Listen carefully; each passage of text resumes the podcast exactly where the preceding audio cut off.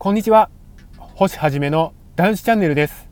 今日も皆様に男子の手がかりお伝えしていきたいと思います。私にとって酒は悪だったんです。過去の私は疲れて帰ってきたら冷えたビールで自分にご褒美だ。こうやって思っていましたよ。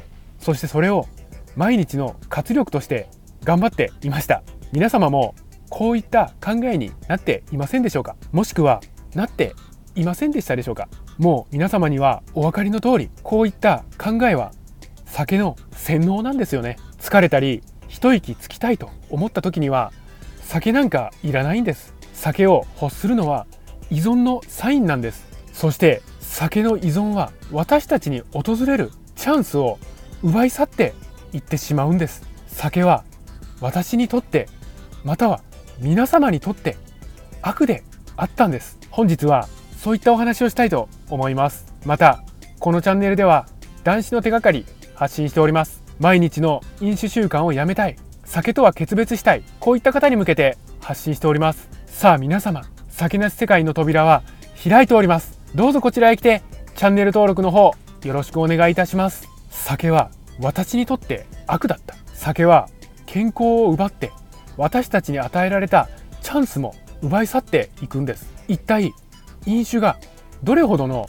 不利益を私たちに与えることになるのか一度可視化してみましょう。皆様の頭の中に思い描いてみてください。飲酒による健康被害はどうですか？飲酒による社会的信頼の喪失はどうでしょうか？飲酒によるお金の喪失はどうでしょうか？飲酒による私たちの未来の喪失はどういうものになっているでしょうか？酒を飲み続ければ近い未来必ず私たちに破滅が訪れることになるんです。酒は私たちに絶対的な不利益を与えるんです。つまり酒は絶対的に悪なんです。過去の私を考えてみましょう。過去飲酒していた私は一体何を成し遂げていたと言うんでしょうか。毎日夜の7時から9時ぐらいの間に飲酒を開始して夜中の12時か1時まで飲酒をするんです。そうして眠ります。それを365日続けるんです。こんな調子では何かを成し遂げるなんてできっこありませんよね。